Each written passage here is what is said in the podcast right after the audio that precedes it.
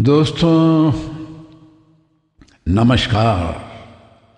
मैं हूँ आपका दोस्त, आपका होस्ट। हाँ बिल्कुल ठीक समझे आप। पहचान गए आप हम्म। तो मैं आज आपके सामने क्या करने आया हूँ, ये बता सकते हैं आप? No no no no no गाना टुडे नो कविता टुडे आज मैं करने आया हूँ आपके साथ सच्चा प्रेम। जी हाँ, आज मैं आपको सुनाने आया हूँ एक कहानी जिसका शीर्षक है सच्चा प्रेम। आप भी कहेंगे, यार, ये गाने गाते गाते, कविता पढ़ते पढ़ते अब कहानी? अरे भाई, वो हमारे दोस्त हैं ना, नीरज शर्मा जी। वो आवाज़ के जादूगर हैं। उन्हें मैंने ये टाइटल दिया हुआ है। और उनको कविता पढ़ते, सुनते देख, इतना मज़ा आया मेरे को, इतना मज़ा आया। मैंने सोचा थोड़ा सा मज़ा शायद मैं भी आपको दे पाऊँ इस सच्चे प्रेम के ज़रिए। तो ये सच्चा प्रेम है आज की कहानी का शीर्षक। एक बार एक ग्वालन दूध बेच रही थी और सबको दूध नाप नाप कर दे रही थी। उसी समय एक नौजवान दूध लेने आया। तो ग्वालन ने बिना नापे ही उस नौजवान का बर्तन दूध से भर दिया। वहीं थोड़ी दूर पर एक साधु हाथ में माला लेकर मनकों को गिन गिन कर माला फेर रहा था। ओम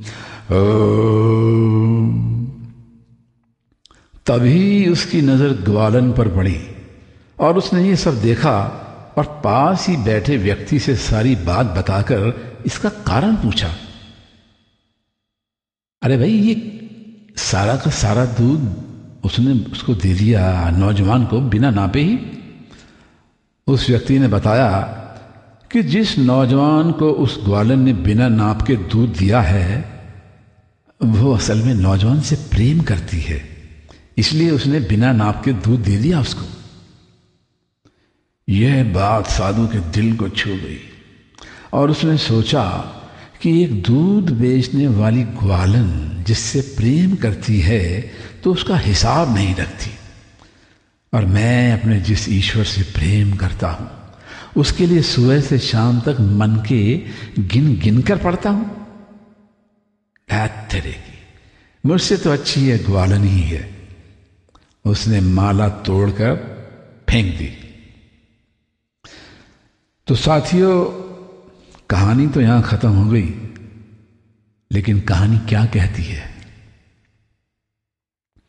कहानी हमें एक शिक्षा देती है कि जीवन भी ऐसा ही है।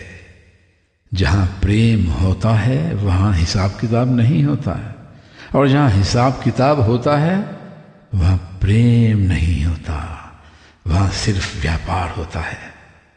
इसलिए प्रेम करिए, सदा प्रसन्न रहिए। जो प्राप्त है, वही पर्याप्त है। बहुत बहुत धन्यवाद। आपको कहानी कैसी लगी? अपने कमेंट देकर ज़रूर बताइएगा, जिससे कि मैं दोबारा आपके सामने आ सकूँ, फिर एक नई कहानी के साथ।